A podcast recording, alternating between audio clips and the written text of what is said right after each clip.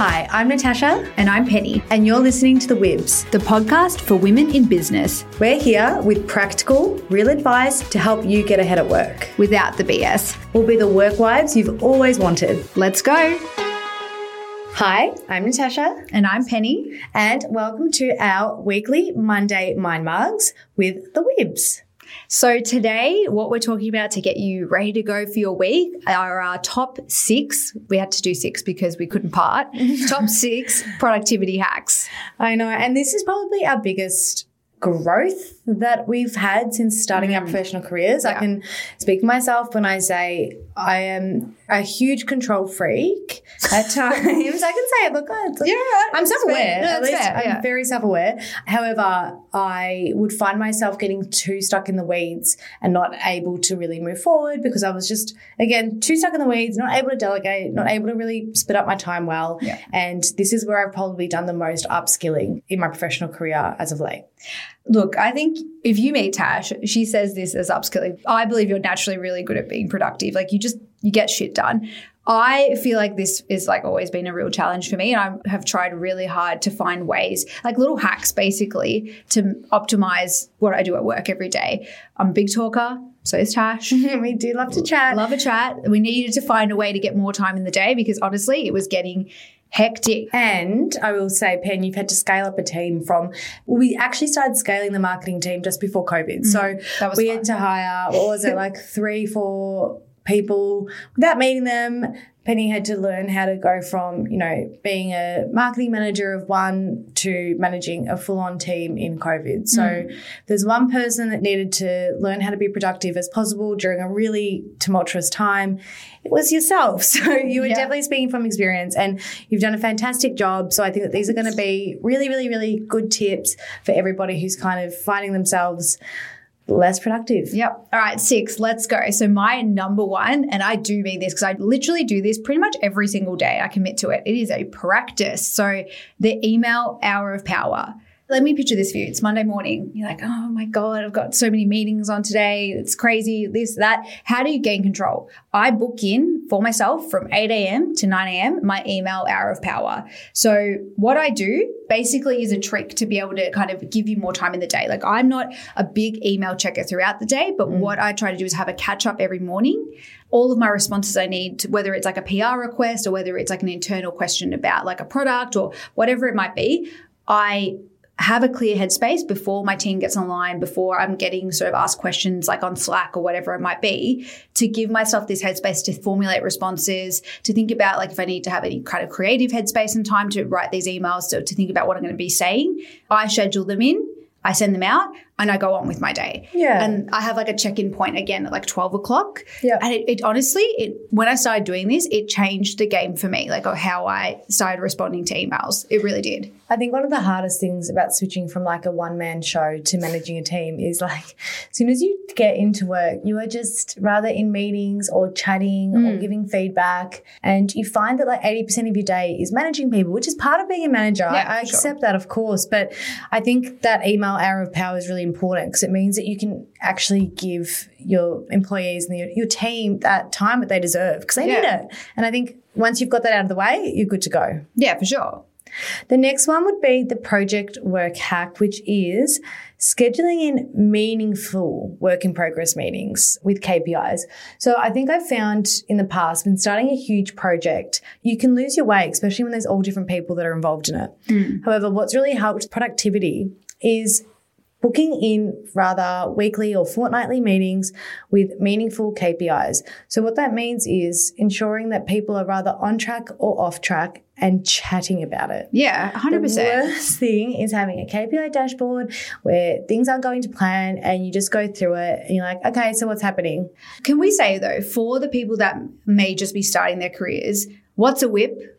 What's Yeah, a KPI? What's a, what's a KPI? Excellent question. I will tell you right now, I had to ask that question and I felt so silly when I asked it, but it is not a silly question at all. It is, yeah, as I said, I did say at the start of this podcast, we're not going to be using jargon and I just did it. But KPIs are key performance indicators and a WIP is a work in progress meeting. So, And to dumb it right down, key performance indicator, basically it's like, are you in the things that make your role matter? Are you on track on them or are you off track on them? Yeah, it's just meaningful metrics that are. Uh, so I'll give you an example.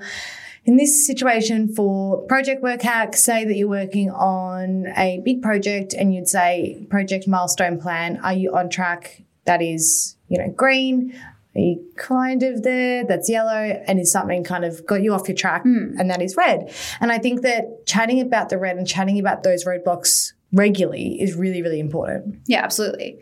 Okay, third tip or third hack is stacking your meetings. So, and basically, this advice is to do it where possible. So, for us in our team, what we like to do is to have majority of our meetings at the top of our week. So, Monday, we try and bang them all out in once. So then that way, you're optimizing the rest of your week to be able to focus on working on those projects or working on whatever you need to do throughout that week. And one big thing for us is having a really clear agenda, having a why for the meeting, and having a, I guess, our goal for what the end of the meeting should be. So if you don't have a goal out of a meeting, it's a bit of a waste of time. Absolutely. You need actual. Yeah. So it's, it sounds like a broken record sometimes. It's like, okay, so what's the point? What is the point of the meeting? What is Yeah. your why? What, okay, what, what are we going to do after this? And what are we going to make sure that we're doing to make sure that the meeting's successful? Otherwise, I cannot stand being in meetings where you just feel like you're sitting there and you're just staring. Have you seen that gif of um, Homer and he's got like the clapping monkey in his head? I feel like that sometimes when I'm in meetings and I'm like, okay, no, if I start feeling like that, that's a me problem. I need to set a better agenda. Otherwise, if I'm feeling like that, everyone else is. Yeah, absolutely. You're stacking your meetings, you're keeping them short and sharp. Absolutely. Love it.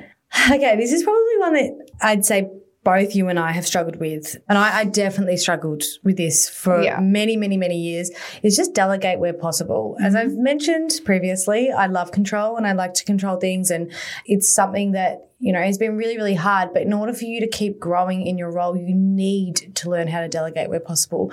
Work in your zone of genius. For example, I'm not strong at all with spreadsheets, Excel, that kind of thing. And giving it to somebody that is, who's better at it versus me spending hours trying to work that out when I could be adding value where I add value. For me, I don't feel like it's productive. Yeah, absolutely. I think, look, not everybody is going to be able to delegate all of their work because otherwise not. you don't have a job. But I think it's about being getting into that zone of genius, knowing that, okay, what I'm doing, like, for example, with me, I am not great at Excel. It is just, it's not my calling in life. I think this is a trend. You and I both are good at it. We love to talk. We, We hate spreadsheets. great. What? Yeah. No, I think look, and where I used to spend potentially hours trying to format something, we've got some incredible people in our team who, for them, that's like Picasso picking up a paintbrush. Like they just Absolutely. know They- how to do it. They know their stuff.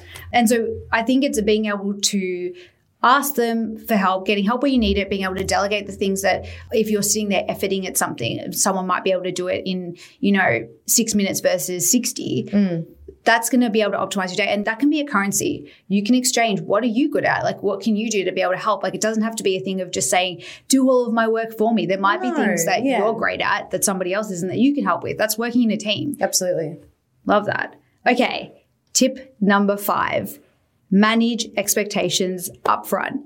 I was not great at this of my own admission initially, but what I've learned, the biggest thing that's been so helpful to me, especially when working on project work or collaborations within a team, is being able to understand from the get go when someone briefs you in on a piece of work or if there's something that you're being asked to do, having a clear deadline and outcome to be able to manage and control everybody's expectations. I think you and I, Tash, are the type of people that we're like, we want to help. We want to get in there, Yeah. want to get done.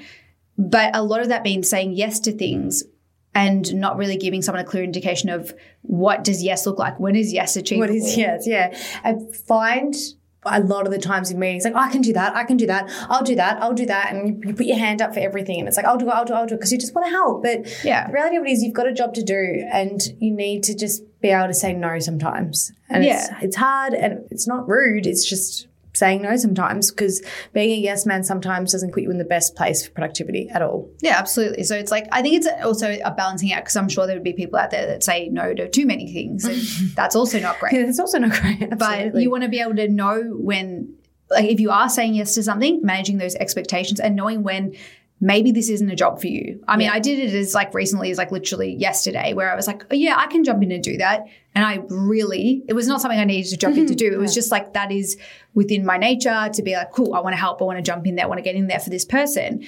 And Tash looked at me and she's like, mm, I No, you're not. I said, please no. we need other stuff done, please. so good lesson to keep reminding yourself. Doesn't matter where you're at in your career. Managing expectations, super important. Absolutely. And the final one, simple as shitty first draft. Oh yeah, I love this one. Done is better than perfect. I think we can all get stuck in our own heads and we want to make sure something's perfect, but at the end of the day, done is better than perfect. Making sure that you've just got that shitty first draft done so that you feel like you're on your way. Yeah, absolutely. And like getting started, if you think of it as like ripping off a band aid, and if you take out the pressure of needing something to be 100% mm. the very first time you start it, it takes all of the anxiety out of it, takes the pressure out of it because you're like, oh, well, this is going to be bad. I mm. accept that this is not going to be a perfect thing. And I always say this to my team it's a lot easier to come in and be the editor than it is to be the creator of something. Yeah. So if you can do that for yourself and be like, cool, I'm going to be the creator, I'm going to get this done, I'm going to get this out, you can come in next day, spoiler alert, look at it and say, okay, cool, this is where I can improve. I, Yeah. you can look at it with a critical eye Optimize once you've it. started. Absolutely. And you know what? The other thing is, when you're doing a huge project for somebody, and if you're spending so much time perfecting it and you give it to them and they're like, nah, that's actually not what I was thinking, hmm. you've just essentially wasted your time because you haven't given them that shitty first draft to be like, hey, am I on track? Hmm. You've put in all this effort, all this time, and it's not what they wanted, which is fair. That happens. People speak different. Sometimes we're speaking the same language, but we're thinking completely different things and we're talking completely different languages in our own brains. So, yeah, I think that's really, really important. Love it. Well, those were our six productivity hacks. If you like this episode, please review it. Please subscribe to it. It means the world to us. And if you have any other questions or any kind of tips that you'd like us to address in these Monday Mind Margs, please hit us up on Instagram at the Wibs Pod. We will be there to answer all your questions. We love to chat, as you can tell. And we're there to just, you know, listen to you and hear what you have to say. Yeah. And thank you so much for listening, and we'll see you again next week. Bye. Bye.